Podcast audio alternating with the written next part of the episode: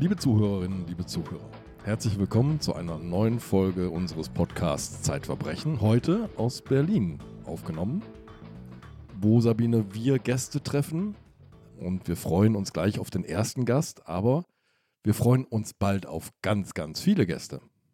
Ja, das stimmt. Das kannst du jetzt gleich mal ankündigen. Ja, wir freuen uns in Hamburg auf ganz viele Gäste und zwar im Schauspielhaus am 2. Juli. Am 2. Juli findet nämlich die Lange Nacht der Zeit statt. Juli, genau, um das ganz deutlich zu sagen. Ja, was wir noch nicht so ganz deutlich sagen können, ist, wann die Zugänge freigeschaltet werden, wo man sich die Karten bestellen kann, aber wer sich im Zeitkosmos bewegt, der wird über diese Information stolpern, an jeder Ecke, ich ahne es schon. Ja, man kann ja Lange Nacht der Zeit eingeben, 2022, oder man kann auch dem Newsletter folgen, dann werden die Leute immer informiert darüber, was jetzt gerade wieder ansteht, unter anderem eben dieser Auftritt im Schauspielhaus. Ja, das wird ein toller Abend, ich freue mich drauf. Ich auch. Was wir jetzt vor uns haben, ist eine Geschichte, die mich sehr bedrückt hat. Es ist eine Geschichte über Angst, steht in dem Text. Über die Angst vor der Politik, die Angst vor der Wissenschaft, die Angst vor einer Welt, die man nicht mehr zu verstehen glaubt. Unser Gast ist ganz jung, der ist ein freier Mitarbeiter der Zeit, der schon einige Artikel, große Artikel auch für die Zeit geschrieben hat, unter anderem auch immer wieder für Zeitverbrechen und der diesmal losgezogen ist, zusammen mit anderen, um diesen wirklich absurden Fall aufzuklären. Soweit es ihm gelungen ist, hat er es dann in der Zeit veröffentlicht und es war sehr schwer. Er hat sehr lange dran gearbeitet und wie bist du eigentlich draufgekommen, Paul Schwenn? Ich bin draufgekommen, weil mich die Zeit gefragt hat und sie hat nicht nur mich gefragt, sondern auch Lennart Laberenz und Benedikt Herber. Das sind also die anderen beiden Autoren, mit denen ich zusammen an dem Stück gearbeitet habe. Ich hatte allerdings schon in der Presse über diesen Fall gelesen. Es geht um einen Fall, der sich in Königs Wusterhausen abspielt. Das ist so 50 Minuten vom Berliner Hauptbahnhof entfernt mit dem Regionalzug, also im Speckgürtel Berlins, kann man sagen. Und da spielt sich ein Verbrechen ab in der Nacht auf den 3. Dezember, in dem ein 40-jähriger Mann erst seine Frau und seine 3 Töchter im Alter von 4, 8 und 10 Jahren tötet mit einer Schusswaffe und dann sich selbst. Und am darauffolgenden Samstag entdeckt dann ein Nachbar eine der Leichen durch ein Fenster und verständigt die Polizei. Das wusste ich schon. Dann gab es aber in den darauffolgenden Tagen sehr viel Berichterstattung, die in verschiedene Richtungen zeigte. Also da war vom Vierfachmörder David R. die Rede, von einem Querdenkervater. Zwischenzeitlich hieß es sogar, dass er in großem Stil mit gefälschten Impfzertifikaten gehandelt hätte.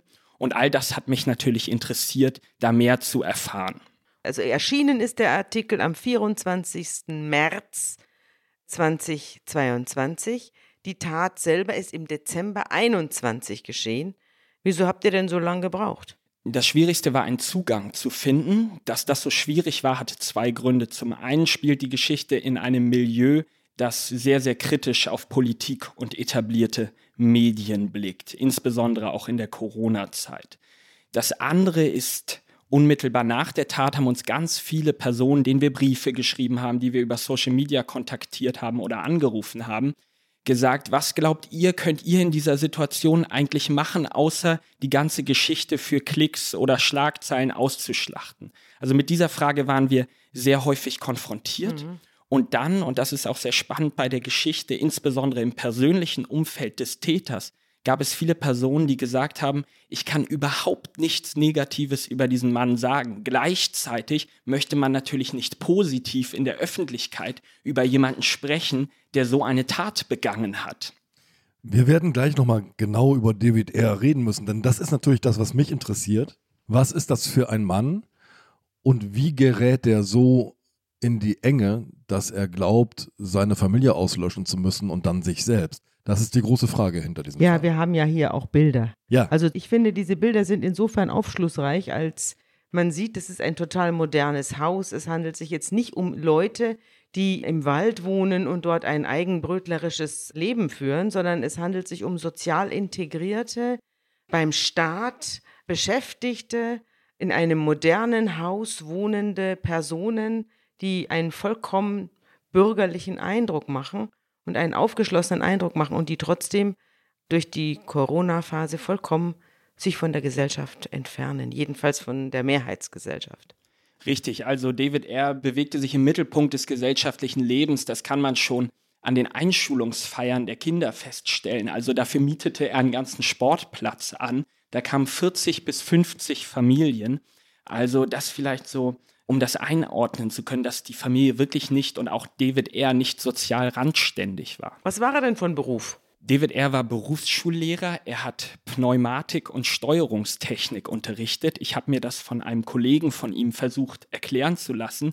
Ich bin ehrlich, ich habe nicht jedes Detail durchstiegen. Da geht es dann um druckluftbetriebene Greifarme und Fräsmaschinen. Was ich aber verstanden habe, dass David R. unglaublich engagiert war, also sich Konzepte überlegt hat, wie er jeden Schüler mitreißen kann. Auch im Urlaub am Strand hat er Literatur, Fachzeitschriften gelesen, die er dann für den Unterricht wieder verwenden wollte. Das ist eine sehr etablierte Familie. Man sieht auch, ich gehe nochmal zu diesen Fotos zurück. Yeah. Die sind aufgenommen worden nach der Tat. Das Haus ist umstellt von Abschirmungen, die die Polizei aufgestellt hat. Davor liegt ein riesiges Blumenmeer. Die Anteilnahme im Ort ist groß gewesen. Und vielleicht müssen wir noch ein bisschen erklären, warum David R. sowas macht wie einen Sportplatz mieten, um eine Einschulungsfeier zu feiern. Der hat nämlich nicht nur sein Fach studiert, sondern hat nebenbei einen Job gehabt oder für mal eine kleine Firma. Richtig, also David wurde auch in der Berufsschule angeboten, mehr Verantwortung zu übernehmen, eine Beförderung in Aussicht gestellt. Er hat das aber abgelehnt, nicht weil er nach der 6. Stunde Feierabend machen wollte, sondern weil er eben seine Nebenprojekte hatte. Das eine war ein Event-Service, den er mit seinem besten Freund schon in Studienzeiten betrieben hat. Da haben die aber nicht irgendwie Motto-Partys für die Fachschaft organisiert, sondern wirklich große Oktoberfeste mitten in Brandenburg mit tausenden Besuchern, Brathändel, Festzelt, das volle Programm. Und es gibt da eine Anekdote, die mir sehr im Kopf geblieben ist, die ein Freund uns erzählt hat, dass David, wenn er diese Events geplant hat, da ging es natürlich um viel Geld bei einer Veranstaltung, die kann immer ins Wasser fallen, wenn das Wetter nicht stimmt, die Technik ausfällt. Da war David so nervös, dass man ihn ständig 24/7 beschäftigen musste, weil er sonst sich immer von einem Worst-Case-Szenario in das nächste hineinfantasierte und man ihn wirklich nur, indem man ihn auf Trab hielt, indem man ihn beschäftigt hielt, bei Laune halten konnte. Ansonsten vertiefte er sich in diesem Untergangsszenarien.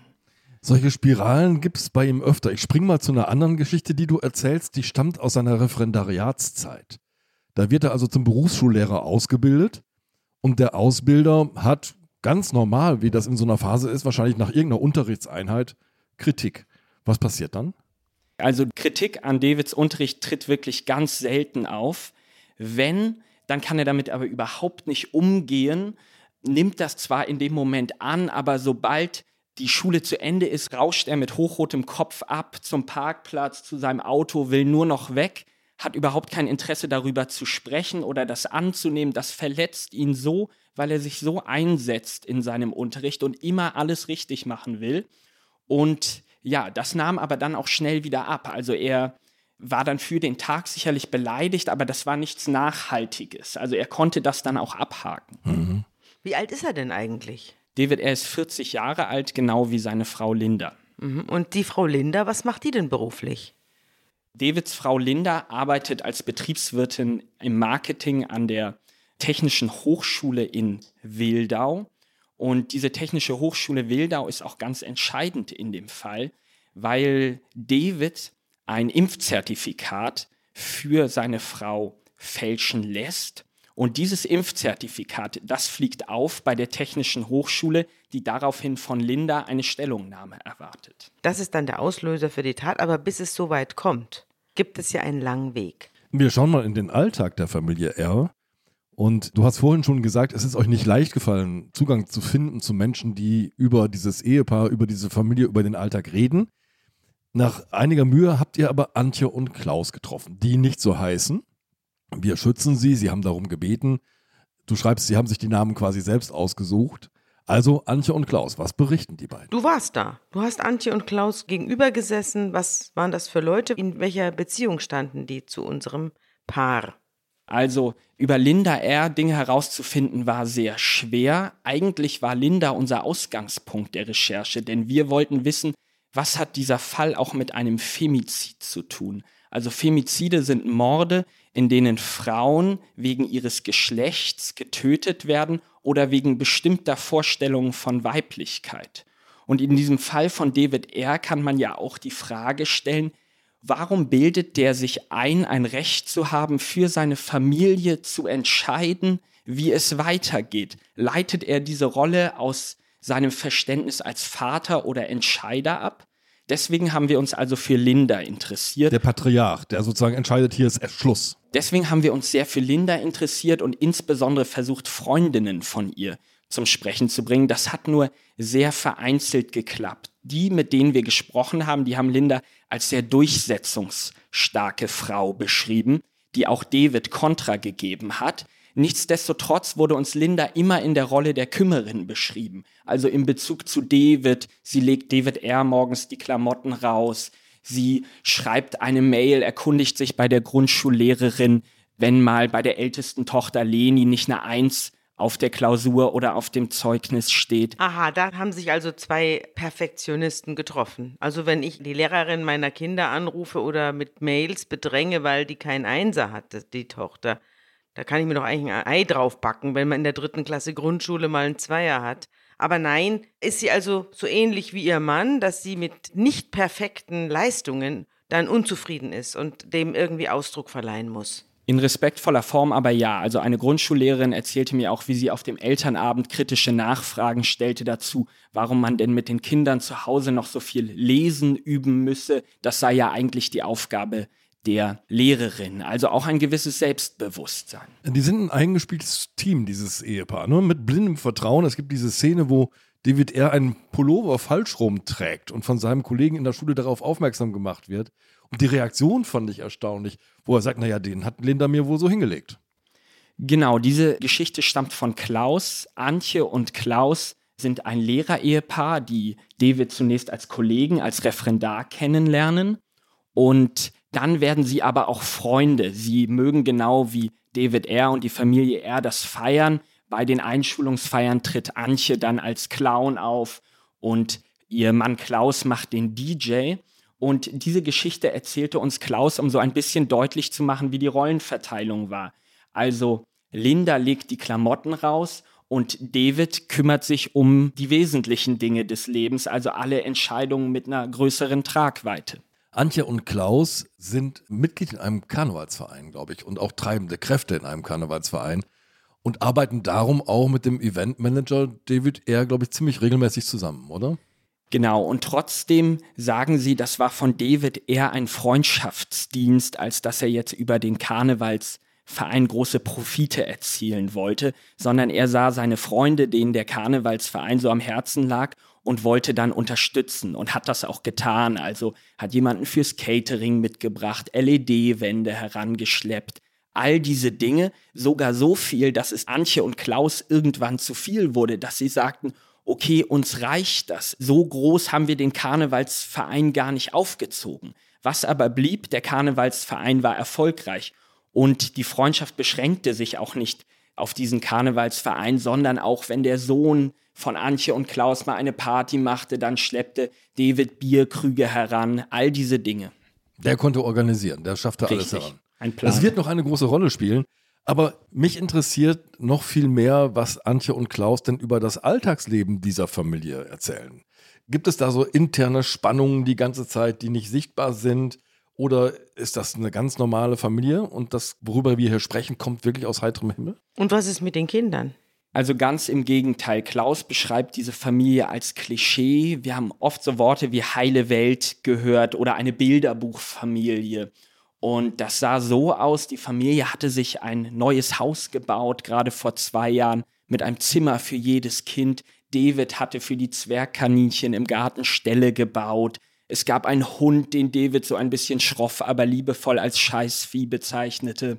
Und die Kinder, zum Beispiel die älteste Tochter Leni, spielte Klavier. Und wenn Besuch kam, wie Antje und Klaus, dann spielte sie auch auf dem Klavier etwas vor. Also wirklich ein reines Klischee.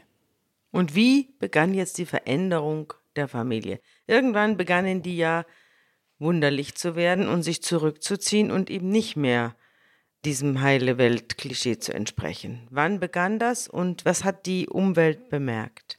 Die Veränderung beginnt im Jahr 2020 mit der Corona-Pandemie, den ersten Lockdowns. Da fällt Freunden auf, dass David und Linda R. immer öfter zum Großhändler, zum Großmarkt fahren und Rationen einkaufen, also mit denen man wirklich große Küchen versorgen könnte. Also Dutzende Kästen, Wasserflaschen, Vorteilspakete, Nudeln, all diese Dinge.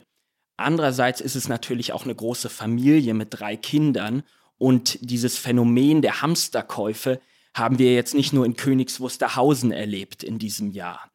Und dann wurde das wirklich eher spöttisch aufgenommen oder für einen Gag benutzt. Also wenn die Toilettenpapierregale leer waren, dann hieß es, das war wohl wieder David, unser Prepper. Und dieser Begriff des Preppers ist ein ganz interessantes Stichwort. Denn bei der Recherche ist mir klar geworden, dass es da 2 völlig unterschiedliche Verständnisse gibt. Zwischen Senzig, also diesem Ortsteil von Königs Wusterhausen, wo die Menschen unter dem Prepper jemanden verstehen, der vielleicht im Garten Obst hat, das in Marmeladengläsern im Winter einmacht, der wie David R. ein Notstromaggregat hat, um sein Haus zu versorgen. Und in Berlin, 50 Kilometer weiter, versteht der Politikwissenschaftsstudent unter dem Prepper vielleicht jemand rechtsextrem, diese Fälle gibt es ja, der Waffen hortet, sich auf den Tag X vorbereitet. Und schon mal die Fenster im Erdgeschoss vernagelt und mit ein paar Schießscharten wo er rausknallen kann.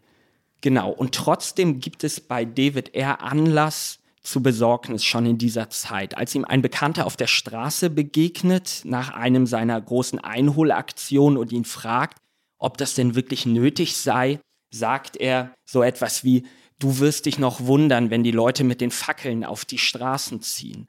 Also David R., auch schon im Jahr 2020, ging von einem Szenario aus mit Anarchie und Chaos auf den Straßen. Ja, wir ziehen mal so ein paar Motive zusammen, die wir ja schon angespielt haben. Ne? Da ist auf der einen Seite David R. in dieser Düsternisspirale, die er ja auch bei seinen Großevents immer hatte, wo er das Unwetter befürchtete und die ausbleibenden Gäste und sich da immer weiter reingesteigert hat. Dieser Charakterzug zeigt sich auch hier.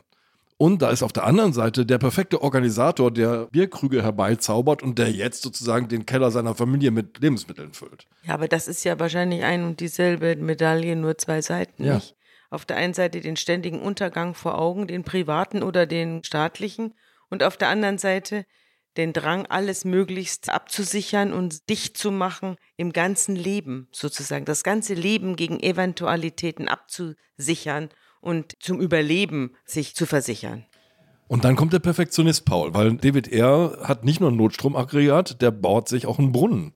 Das kommt dann in der Corona-Zeit dazu, das ist so halb Hobby und halb Nebenverdienst. Hat er diesen Brunnen wirklich gebaut oder wollte er ihn immer nur bauen? Moment, er hat einen Brunnenbohrturm. Den hat er selber entworfen und sich in Sibirien von einer sibirischen Firma zusammenbauen lassen. Also da sieht man auch wirklich, David R. passt nicht in dieses Muster des Querdenkers. Xavier Naidoo hat ja zum Beispiel mal so etwas gesagt wie, ich weiß gar nicht, ob es Viren überhaupt gibt. So ist David R. nicht. Er ist nicht im klassischen Sinne ein Wissenschaftsfeind. Also auch bei Diskussionen, selbst Krankenschwestern im Freundeskreis gehen den Diskussionen mit ihm aus dem Weg, weil die beeindruckt sind, mit welchen Begriffen er hantiert, dass er Studien zitiert. Dinge nennt, die vielleicht andere in der Gesprächsrunde das letzte Mal im Biologieunterricht in der 10. oder 9. Klasse gehört haben. Hat er den Brunnen gebohrt oder nicht? Er hat Brunnen gebohrt. Auch in seinem Garten findet sich so eine Brunnenvorrichtung. Ich kann dir sagen, warum ich dir diese Frage stelle. Ich wohne außerhalb auf dem Land und wir haben einen Brunnen gebohrt. Und das ist kein Spaß. Das macht man nicht alleine, sondern dann hat man schweres Gerät. Die fahren durch den ganzen Garten mit schwerem Gerät. Das sieht aus, als ob der Panzer durchgefahren wäre. Und dann versuchen die an verschiedenen Stellen Wasser zu finden, und zwar Wasser, das keimfrei ist. Das wird ja alles überprüft von verschiedenen Ämtern. Du musst ja ständig Wasserproben einreichen. Das ist nicht irgendwas, wo man mal kurz ein Loch im Garten macht, sondern die gehen 40, 50 bis zu 90 Metern runter. Also das ist kein Spaß. Deswegen frage ich, ist dieser Brunnen fertig geworden oder war das ein Hirngespinst? Nach meinem Wissen ist er nicht fertig.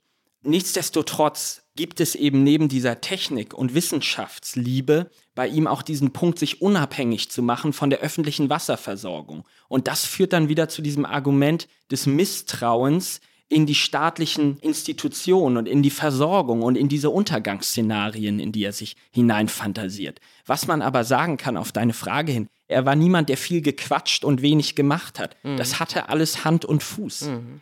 Jetzt kommt ein Aspekt hinein, den hast du gerade schon angespielt, nämlich David R. liest sehr viel. Corona hat begonnen, es gab eine ganze Reihe von Menschen, die jetzt anfangen zu wühlen, zu lesen, die wissenschaftliche Paper lesen. Es gibt fast tägliche Pressekonferenzen, die Lothar Wieler, der Präsident des Robert-Koch-Instituts, veranstaltet, zunächst mal mit Jens Spahn, mit Christian Drosten und anderen. Das heißt, die Wissenschaft wird sehr öffentlich und wird sehr wahrnehmbar. Und David R. ist jemand, der jetzt wühlt. Vielleicht muss man noch dazu sagen, wir bewegen uns in der Zeit des Lockdown. Ja. Also wir haben keine Schulen, es ist unterrichtsfrei, es sitzen Menschen eingesperrt zu Hause. Und du hast ja vorhin gesagt, er musste ständig abgelenkt werden, um von diesen Schreckensszenarien, die sich in seinem Kopf zusammengebraut haben, abgelenkt zu werden. Das ist jetzt weg. Er sitzt in seinem Wohnzimmer, Schlafzimmer oder Dachkammer und die Schreckensfantasien fallen über ihn herein. Es gibt keine Beschäftigung, es gibt keinen Unterricht, es gibt keinen Beruf. Es gibt nur die Beschäftigung mit dieser Seuche. Richtig. Und nun, dank der technischen Errungenschaften, hat er eben auch die Möglichkeit, sich nicht nur Brunnen selber zu bauen, sondern auch eine Medienlandschaft. Und diese Möglichkeit bietet ihm Telegram, wo man also in einem sozialen Netzwerk Kanäle abonnieren kann von Personen, die in der ARD und dem ZDF keine Sendezeit bekommen, aus guten Gründen, muss man dazu sagen. Und denen kann er da folgen. Und wer einmal in diesen Telegram-Gruppen gewesen ist, der weiß, dass diese Flut an Nachrichten nie endet, insbesondere in den Kanälen, wo Nutzer selber mitdiskutieren können. Hast du da reingeguckt? Na, selbstverständlich, ja. Und in diesen Kanälen ploppt jede Minute ein neuer Artikel auf, der von neuen Schreckensszenarien in dieser Pandemie berichtet. David nutzt diese Kanäle. In einem erkundigt er sich zum Beispiel nach den Folgen, wenn Ungeimpfte auf Geimpfte treffen. Er hat da gehört, dass angeblich Geimpfte auf Ungeimpfte Hautkrankheiten übertragen könnten. Und er möchte nun wissen, inwieweit andere auch diese Erfahrungen gemacht haben. Lauter solche Informationen kursieren jetzt in den verschiedenen Kanälen. Er hat, glaube ich, 2 abonniert, den Freiheitsboten und alles außer Mainstream, heißt dieser Kanal. Mainstream, die Mainstream-Medien sind ja in bestimmten Kreisen in der Corona-Krise wirklich zum Schimpfwort geworden. Ja, wir gehören dazu. Ja, und du hast ja da in dieser ganzen Corona-Zeit das wissenschaftliche Ressort der Zeit geleitet. Und du hattest ja extrem mit diesen ganzen Strömungen zu tun, auch mit den Angriffen auf die Zeit, mit Wissenschaftlern, die auf einmal verrücktes Zeug erzählt haben. Das kann man ja an dieser Stelle schon mal sagen. Und wie siehst du denn auf diese Figur David R.? Wenn man in so einen Strudel hineingerät, sozusagen, in so einen Informationsstrudel, wo einem von allen Seiten so Verdachtsmomente zugespielt werden, die sind gespickt zum Teil mit wissenschaftlichen Begriffen, die werden unterstützt durch Studien. Jetzt muss man sagen, die Wissenschaft ist so extrem beschleunigt worden, dass viele Studien veröffentlicht worden sind auf sogenannten Preprint-Servern, die gar nicht von den Kollegen begutachtet werden konnten und damit auch viel ungeprüfte Arbeiten einfach. Das heißt, es prasselte von allen Seiten und bei der Geschwindigkeit haben, glaube ich, viele den Überblick verloren, woher kommt das eigentlich? Und wenn da ein Professor Doktor vorsteht, der behauptet, irgendetwas sei gefährlich, dann schaut man halt nicht so ganz genau hin, wer ist das eigentlich? Ist das ein Virologe? Christian Drosten hat mir mal im Gespräch gesagt, ihm käme das so vor, als wenn jemand, der im Wortsinn einen Dachschaden hat, also einen Schaden am Dach seines Hauses, jetzt plötzlich auf den Fliesenleger hört, wie man das denn zu reparieren habe. Ja. Genau. Antje und Klaus, die ja das Ehepaar R. beobachtet haben, waren die denn geimpft? Waren das auch Impfgegner oder sind die sozusagen der Mehrheitsgesellschaft gefolgt? Die sind der Mehrheitsgesellschaft gefolgt und waren geimpft. Das waren aber einige der wenigen Personen, die wir getroffen haben, die geimpft waren. Also es war schon so eine Community da, wo man sich irgendwie einig war, dass das Teufelszeug ist. Nicht unbedingt einig war, dass das Teufelszeug ist, aber dass sich Ungeimpfte und Geimpfte einig waren und damit auch mit David R. in gewisser Weise übereinstimmten, dass wir es mit einem riesigen Politikversagen zu tun haben. Einmal haben wir eine Gruppe Männer, getroffen. Das waren Nachbarn, Ortsbewohner, Freunde. Also die haben sich zusammengeschlossen und haben sich mit euch unterhalten. Das war die Möglichkeit, mit ihnen zu sprechen. Wir können aus diesem Gespräch nicht direkt zitieren, aber die Männer erinnerten mich alle so an das, was ich mir unter David R. vorstelle, den ich nie getroffen habe. So Models für diese Marke Engelbert und Strauß. Ich weiß nicht, ob ihr die kennt, diese Arbeitsbekleidung. Also so lebensnah, praktisch, vielseitig einsetzbar. Und genau, mit diesen Männern, die hatten alle einen Zugang zur Familie über David R. Und die haben uns eine sehr interessante Frage, die ich versuche sinngemäß wiederzugeben, gestellt in diesem Gespräch. Die haben gefragt, inwieweit muss sich ein Mensch ausgegrenzt fühlen, dass der zu so einer Tat in der Lage ist? Also das zeigt ja schon das Denken, in dem David erst tat, seine Familie zu töten und dann sich selbst, ein Ergebnis einer Politik ist, die Menschen ausgrenzt. Aber er war doch gar nicht ausgegrenzt. Er war doch in seiner Community vor den Toren Berlins, war er doch sozusagen unter Gleichgesinnten. Nicht ganz. Also in der Art, wie er in Diskussionen völlig unnachgiebig im Freundeskreis diese Impfdebatten führte, da gingen ihm schon Leute aus dem Weg. Später diskutierte er einmal mit einem Nachbar am Gartenzaun, will ihm etwas von der jüdischen Weltregierung erzählen. Und der sagt, lass mich in Ruhe. Also es wurde schon ein bisschen verrückt jetzt. Genau. Was heißt hier verrückt? Eine relativ weit verbreitete klassische Verschwörungstheorie. Wie wir aus der deutschen Geschichte wissen, sind weit verbreitete Theorien auch verrückt. Aber wo die Menschen übereinstimmen in diesem Ort in Senzig, die stellen sich wirklich die Frage, wer ist hier eigentlich asozial? Ist das der Rentner bei uns im Ort, der sich nicht impfen lässt? Oder die Regierung, die Gesetze macht oder Regeln macht, dass der nicht mehr zu seiner Seniorensportgruppe darf. Da sei ihm wirklich diesem Rentner der Lebensinhalt weggefallen. So wurde uns das erzählt. Ja, das kann ich gut verstehen. Warum waren das alles nur Männer in Senzig, die ihr getroffen habt? Ihr habt ja rumgefragt und da haben die sich offenbar zusammengetan, um mit euch zu sprechen. Und warum saßt ihr da diesen Engelbert Strauß-Models gegenüber, den Brunnenbauern sozusagen? Das haben wir im Gespräch auch gefragt, Lennart Laberenz und ich. Warum ist das eigentlich so schwer, mit Freundinnen von Linda R. ins Gespräch zu kommen? Und da fiel so ein Satz, den ich natürlich auch nicht direkt wiedergeben kann, aber es hieß, ja, die Frauen würden das noch verarbeiten. Und der Satz, der dann nicht gesagt wurde, ja, wir Männer sind jetzt bereit zu sprechen, wir kehren hier die Scherben auf. So ist das Selbstverständnis. Und es hieß auch, als wir mal gefragt haben, was sagte denn Linda zu dem allen?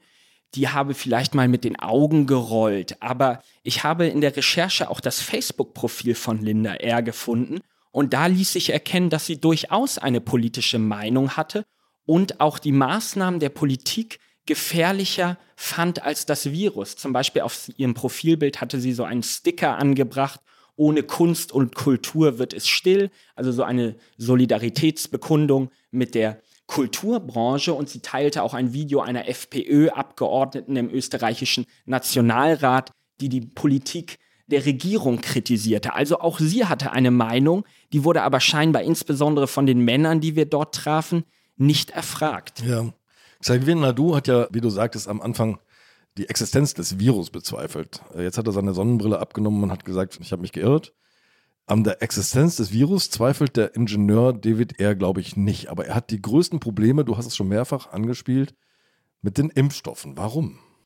Richtig. Und da lässt sich auch gut diese Entwicklung zeichnen. Also gegenüber seinem Ausbilder und Kollegen, Freund Klaus, mit dem er zusammen im Lehrerzimmer am Tisch sitzt, sagt er auch einmal, dass ihm die Zulassung der Impfstoffe zu schnell geht. Das ist ja natürlich ein Bedenken, über das man durchaus diskutieren kann. Das klingt jetzt noch nicht nach heftigen Verschwörungstheorien. Mhm. Und irgendwann kommt er aber an einem Punkt an, wo er davon spricht, dass es Pläne gäbe, die Bevölkerung zu halbieren.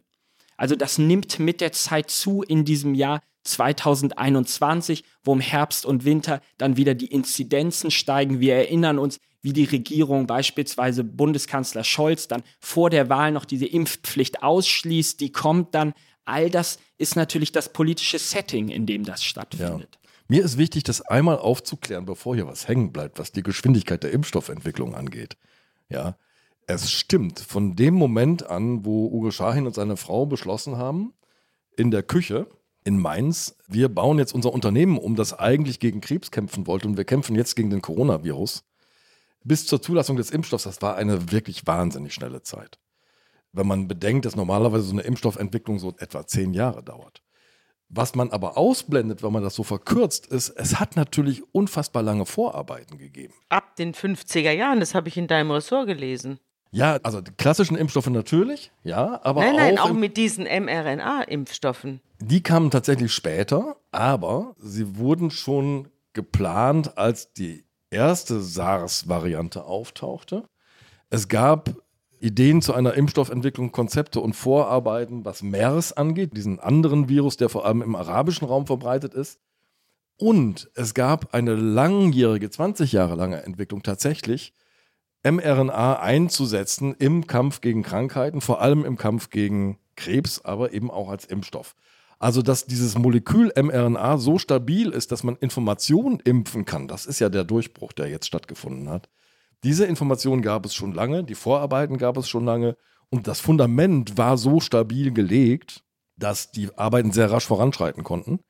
Und jetzt muss man noch etwas sagen. Wenn man jetzt den Vorwurf macht, diese Impfstoffe sind zu wenig erprobt, dann muss man sagen, die Tests, die gemacht worden sind, die Studien, die gemacht worden sind, waren um Faktoren größer als die Studien, die normalerweise für eine Zulassung gemacht werden. Das heißt, hier waren ja teilweise 30.000, 40.000 Probanden in einer Studie und nicht 300 bis 3.000. Ja. Und noch ein letztes Stichwort und dann kehren wir zum Fall zurück. Die Diskussion über Langzeitfolgen bei Impfungen hat in dem Begriff schon ein Missverständnis eingebaut. Bei Langzeitfolgen stellen wir uns vor, ich werde geimpft und 50 Jahre später erwischt mich der Krebs und der ist auf diese Impfung zurückzuführen. Das ist barer Unsinn. Ja. So wie bei Asbest. Asbest, da stimmt es tatsächlich. Ja, ja. Ne? Also ich habe als junger Mann ein Haus saniert und habe Asbest abgerissen, ohne Schutzkleidung, ohne Schutzmaske. Und wenn ich dann Jahre, Jahrzehnte später Krebs bekomme, dann kann das durchaus auf diese feinen Fasern in meiner Lunge zurückzuführen sein. So ist das bei den Impfstoffen, aber nicht. Langzeitfolgen treten wenige Tage bis Wochen nach der Impfung auf und nicht Jahrzehnte später. Eine Frage noch. Du hast ja die beiden Erfinder von BioNTech kennengelernt. Du hast sie auch interviewt. Ja. Wie haben die denn auf solche Anfeindungen reagiert? Erstaunlich ruhig und immer wieder ganz sachlich erklärend. Also sie haben sehr transparent gemacht, wie sie gearbeitet haben, welche Hürden sie auch zu nehmen hatten. Das war nicht einfach nur so glatt und durchgezogen und quasi in einer Weltverschwörung hat man die jetzt eingesetzt und hat sie gefördert. Nein, also auch da gab es große Hürden, auch im eigenen Unternehmen. Man muss sich vorstellen, die haben ein Unternehmen und die sagen ihrer Belegschaft, von einem Tag auf den anderen, wir machen jetzt was ganz anderes. Und zwar etwas durchaus Risikobehaftetes. Also die sind auch ins eigene Existenzrisiko gegangen. Mein Eindruck von den beiden war, so integre Menschen habe ich selten gesprochen. Werbung. Liebe Hörerinnen und Hörer, Sie möchten das Magazin zum Podcast einmal unverbindlich testen? Dann lassen Sie sich Ihre persönliche Zeitverbrechen-Ausgabe gratis nach Hause liefern. Jetzt bestellen unter www.zeit.de/verbrechen-testen.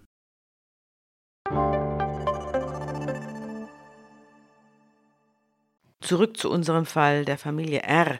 Und den großen Bedenken von David R., was die Impfstoffe angeht. Ja, aber war seine Frau denn geimpft? Oder war sie auch dem Impfen abhold, so wie ihr Ehemann? Also in dieser Phase der zunehmenden Radikalisierung merken wir auch, dass David selbst mit nahestehenden Personen aneinander gerät. Es gibt eine Mail, in der Linda R. David auf die Meinung verschiedener Wissenschaftler hinweist. Also sie hat ihrem eigenen Mann eine Mail geschrieben. Richtig. Und David antwortet darauf: Warum mache ich mir denn die ganze Mühe und forsche danach? Also David R. erwartet hier Loyalität für die Arbeit, die er einbringt und keine Diskussion. Du warst auch bei der Staatsanwaltschaft.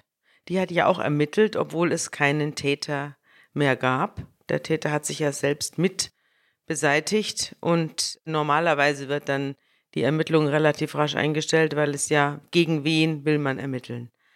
Was hat denn die Staatsanwaltschaft zu dir gesagt? Du bist ja dort gewesen. Was war das für ein Staatsanwalt und was hat der dir für Erkenntnisse mitgeteilt? Wie du richtig gesagt hast, gegen Tote wird nicht ermittelt. Es gibt allerdings noch 2 weitere Verfahren. Das eine richtet sich gegen den Zulieferer der Waffe und das andere gegen den demjenigen, der diesen Impfpass, diesen gefälschten Impfpass besorgt hat. Wo hatte denn R. die Waffe her?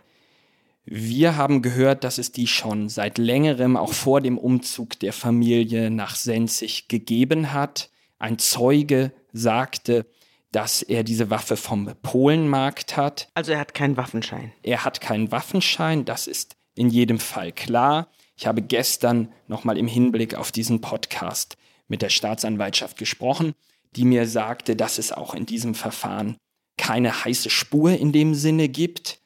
Das andere Verfahren läuft weiter, da geht es um das Impfzertifikat, was auch nochmal interessant sein wird, woher er dieses gefälschte Impfzertifikat, diesen Impfpass besorgte. Hatte er sich den auch über Telegram besorgt oder gab es Personen in seinem Umfeld, die genau wie er dachten und ihn da unterstützten? Das wissen wir nicht.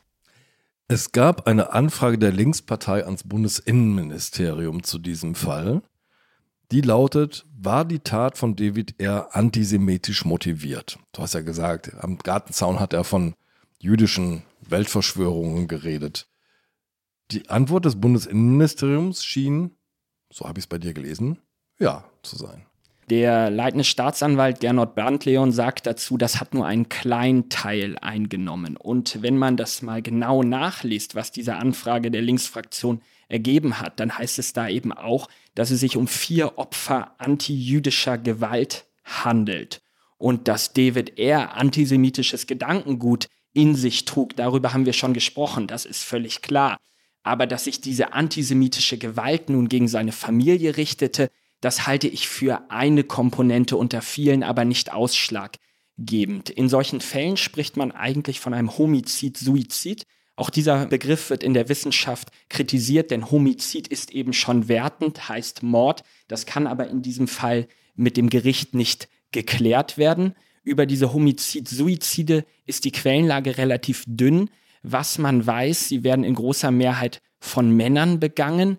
Oft liegt eine psychische Erkrankung, eine Borderline-Störung oder eine schwere Depression vor. War das hier auch so? Das Gutachten hat das nicht festgestellt. Ein Satz noch zu den Homizid-Suiziden, da gibt es eben auch 2 Muster. Das eine sind Rachetaten, in denen sich zum Beispiel ein Partner trennen möchte und dann in einer Racheaktion erst die Kinder zum Beispiel, die gemeinsamen Kinder getötet werden und dann sich selbst. Das andere sind so aus vermeintlich altruistischen Motiven begangene Taten. Also der sogenannte Mitnahmesuizid. Du kannst ohne mich nicht leben. Deswegen treffe ich für dich die Entscheidung. Wir hatten hier auch so einen ähnlichen Fall schon mal. Das war der Fall des Familienauslöschers, nicht? Der mit Amrei Kohn, wo ein junger Mann seine Familie mitgenommen hat in den Tod. Wir müssen jetzt nochmal über den Dezember sprechen. Beziehungsweise Ende November fängt es eigentlich an, das Ganze. Denn David R. verhält sich immer seltsamer, auch in der Schule. Das fällt seiner Freundin Antje auf. Antje fällt lange aus im Schuldienst, denn Antje ist an Krebs erkrankt. Antje kommt zurück und stellt fest, dass David nicht ganz so geordnet wie früher mehr auftritt. Seine Hemden sind ungebügelt, er kommt gestresst kurz vor knapp in den Unterricht. Und Ende November, das ist also schon wenige Tage vor der Tat nur, da gibt es dann eine Schlüsselszene. Das halbe Kollegium ist krank, auch Antjes Mann Klaus fällt aus. Haben die Corona?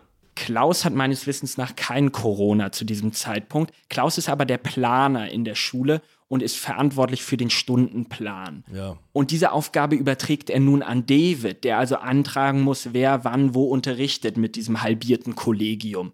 David hat das aber offensichtlich nicht gemacht, woraufhin Antje in seinen Unterricht kommt und David völlig aufgelöst vorfindet. Er steht vor 30 Personen, hat Tränen in den Augen, stammelt: Ich schaffe das nicht mehr. Daraufhin nimmt ihn Antje zur Seite, führt ihn in so ein Kabuff, wie wir es alle aus der Schulzeit kennen, dunkel, Bücherstapel, Lehrmaterialien, und versucht mit ihm zu reden. Antje hat ihn selber so auch nicht erlebt, nur als diesen tatkräftigen, lösungsorientierten Mann. Und David R. liegt ihr dann weinend in den Armen und spricht davon, dass er Angst um seine Familie hat, um eine Impfpflicht auch für Kinder, die angeblich Herzmuskelerkrankungen auslösen würde. Nun ist Antje völlig überfordert, weiß gar nicht, wie sie reagieren soll, sagt so etwas wie, es wird schon alles werden, mach dir keinen Kopf, versucht es sogar mit einem kleinen Witz, indem sie sagt, was sollen die Schüler denken, wenn die uns beide hier so in diesem Kabuff vorfinden. Das zieht aber nicht. David ist wirklich tief besorgt. Und in diesem Gespräch gibt es noch einen entscheidenden Aspekt. Da habe ich deine Frage eben ein bisschen abgebügelt. Antje fragt auch danach, ob er denn geimpft sei. Also es ging dann gar nicht mehr um die Kinder. Und da sagt David, ja, er habe es aus Liebe zu Linda getan. Und tatsächlich ist das aber eine Lüge. Und genau in diesem Zeitraum, so vermuten wir, geht es los mit dem gefälschten Impfzertifikat, mit dem Vorlegen des gefälschten Impfzertifikats beim Arbeitgeber von Linda, was dann uns in den Dezember führt. Ja. Die Familie erkrankt an Corona. Ist das genau dieser Zeitraum? Richtig. Also diese Begegnung in der Schule, die bleibt Antje im Kopf, die hängt ihr nach. Sie entschließt sich dann am Wochenende, als der Schulstress vorbei ist, David eine Nachricht zu schreiben. Der ist zu dem Zeitpunkt in Corona-Quarantäne, ist selber infiziert, hat 39 Grad Fieber. Er schreibt ihr, dass auch Linda nicht aufstehen könnte. Die beiden älteren Töchter haben Kopfschmerzen, Bauchschmerzen. Nur die jüngste Ruby, die ist fit und munter. Der Fernseher läuft wahrscheinlich, Zeichentrickfilme. Richtig. Ja. Und Antje nimmt nochmal Bezug auf das Gespräch und berichtet von ihrer Krebserkrankung, von ihrer Behandlung, wo der behandelnde Arzt ihr immer geraten habe, nicht googeln, das macht alles schlimmer. Angst ist ein schlechter Begleiter, hat er immer gesagt. Also sie versucht da nochmal drauf anzuspielen und auch vielleicht es ein bisschen loszulösen, nur von dieser Diskussion über diese akute Corona-Erkrankung. Und er antwortet ihr. Genau, das ist die letzte Nachricht, die sie erhält von David R. Und der Sound dieser Nachricht, der ist schon sehr beunruhigend. Also da spricht er sehr allgemein, sehr raunend über Menschen, die jegliche Empathie verloren hätten, die soziale Kälte in unserer Gesellschaft und dass er es einfach nicht verstehen könne, dass die Menschen nicht zurück wollen würden zu diesem Leben vor Corona, dass die sich regelrecht wohlfühlen würden. So führe ich das jetzt aus, so hat er es nicht geschrieben, in dieser Situation. Aber das klingt aus dieser Nachricht. Und er hat eine Exit-Strategie, nicht? Wenn die Impfpflicht kommt und hier alles zusammenbricht, dann will er mit dem Wohnmobil vielleicht nach Paraguay auswandern. Paraguay ist ja auch ein Dorado für Impfgegner und auch für die Reichsbürger und andere mit eigenartigen Gesinnungen, die meinen, Deutschland den Rücken kehren zu müssen. Und die man auch wieder in Telegram-Gruppen treffen kann, die einem dann Allmögliches erklären, wie man das mit dem Kindergeld zu machen hat, wie man am besten dieses Auswandern bewältigt. Und diese Exit-Strategie, die erzählt David R. einem befreundeten Installateur, denn was natürlich in so einem Lockdown gar nicht passieren sollte, dass die Satellitenschüssel verdreht ist. Die Kinder konnten also eben nicht mehr Cartoons schauen. Und diesem Installateur erzählt er dann von der Exit-Strategie. Auch hier geht er wieder sehr geplant vor. Also er spricht von dem Bohrturm, den er dann mitnehmen würde und mit dem er quasi überall geschäftstüchtig ist. Denn Wasser braucht jeder. Also er hat gleich eine Idee, wie er in dem neuen Leben dann auch seine Familie ernähren könnte. Und dann passiert etwas, was jetzt alles verändert. Schluss mit Exit-Strategie. Es liegt ein Brief im Briefkasten. Das ist der Auslöser. Das ist der Auslöser. Das ist der 2. Dezember. Das ist also der Tag vor der Tat, vor der Nacht der Tat. Und da kommt ein Brief von der Technischen Hochschule Wildau. Die sagt, Linda müsse zu einer Anhörung kommen und Stellung beziehen wegen dieses Impfnachweises. Und David schreibt in derselben Nacht noch eine E-Mail an den Kanzler der Hochschule, in dem er direkt ab dem zweiten Satz mit Fragen ihn überhäuft. Also, woher nimmst du die Überzeugung, dass diese Impfung sicher sei? Also diese E-Mail lese ich als letztes Aufbäumen, nochmal in so eine Diskussion reinzugehen. Natürlich, wer nachts um 3 Uhr eine E-Mail an den Kanzler der Hochschule schreibt, indem er ihm durchgehend Vorwürfe macht, der hat natürlich überhaupt keine Chance auf Erfolg. Aber zumindest gab es noch diesen Versuch.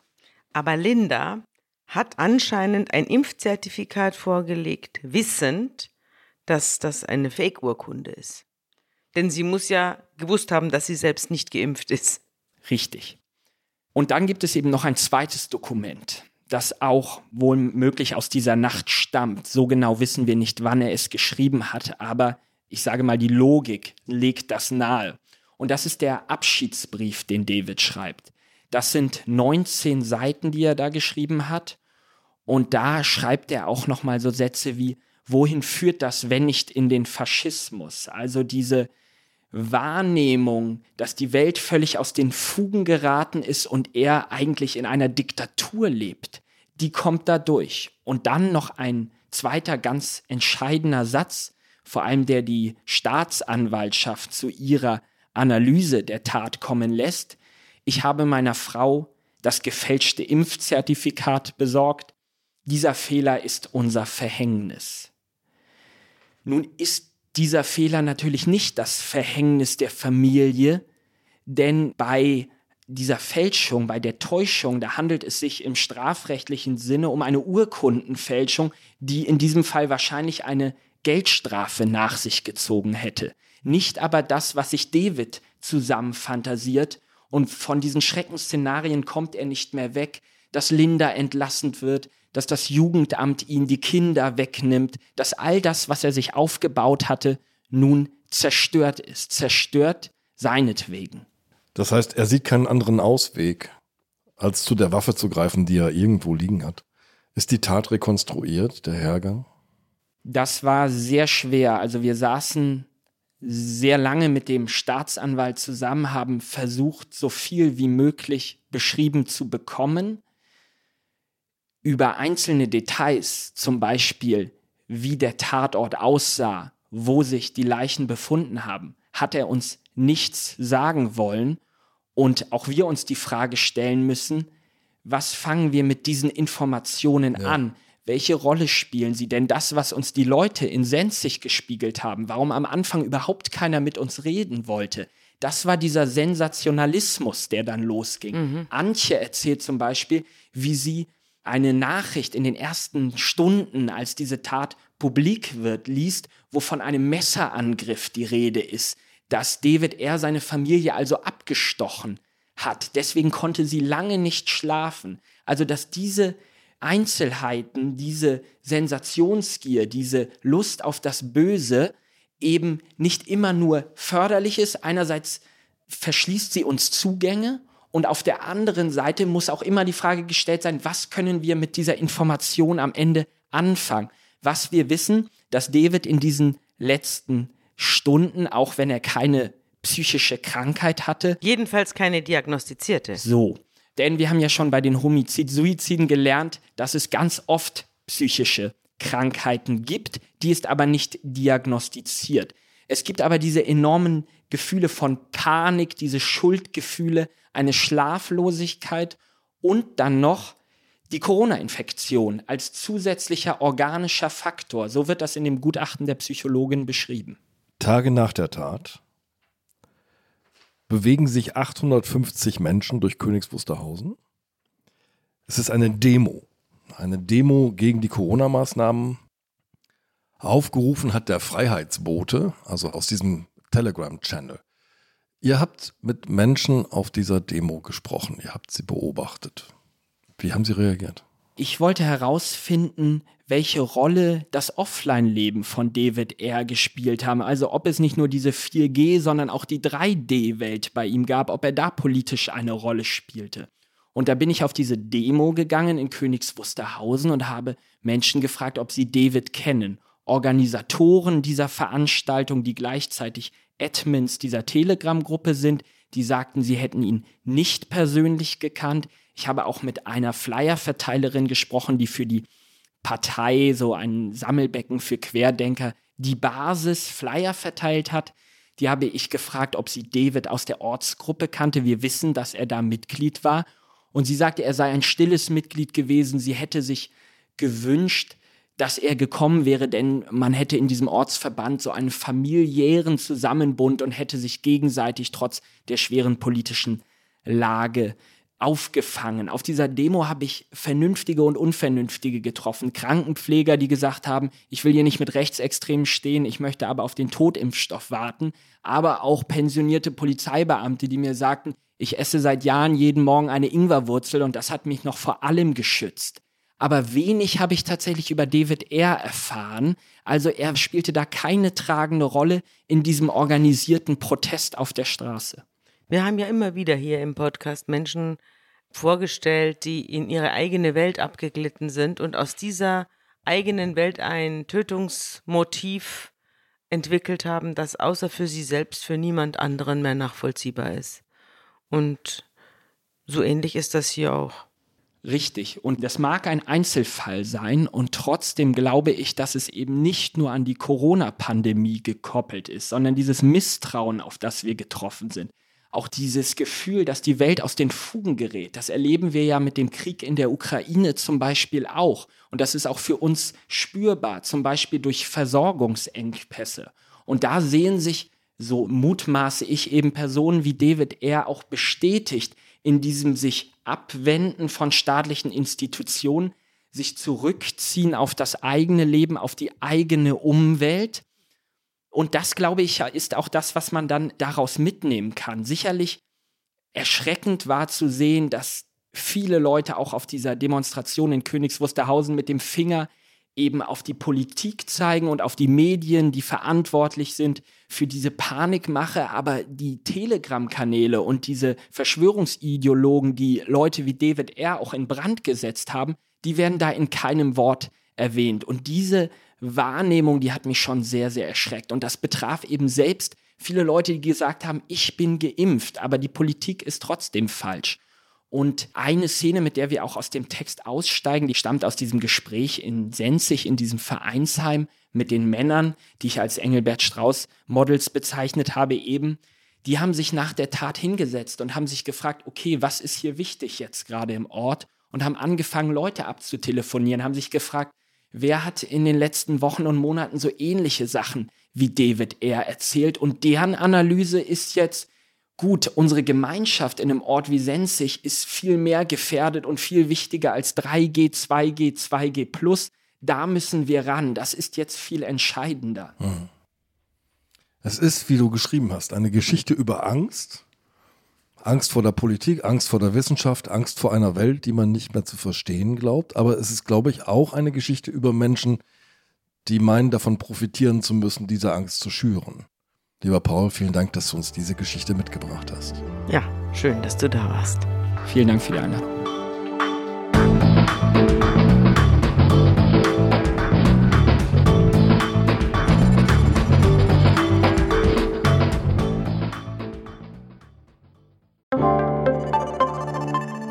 Werbung.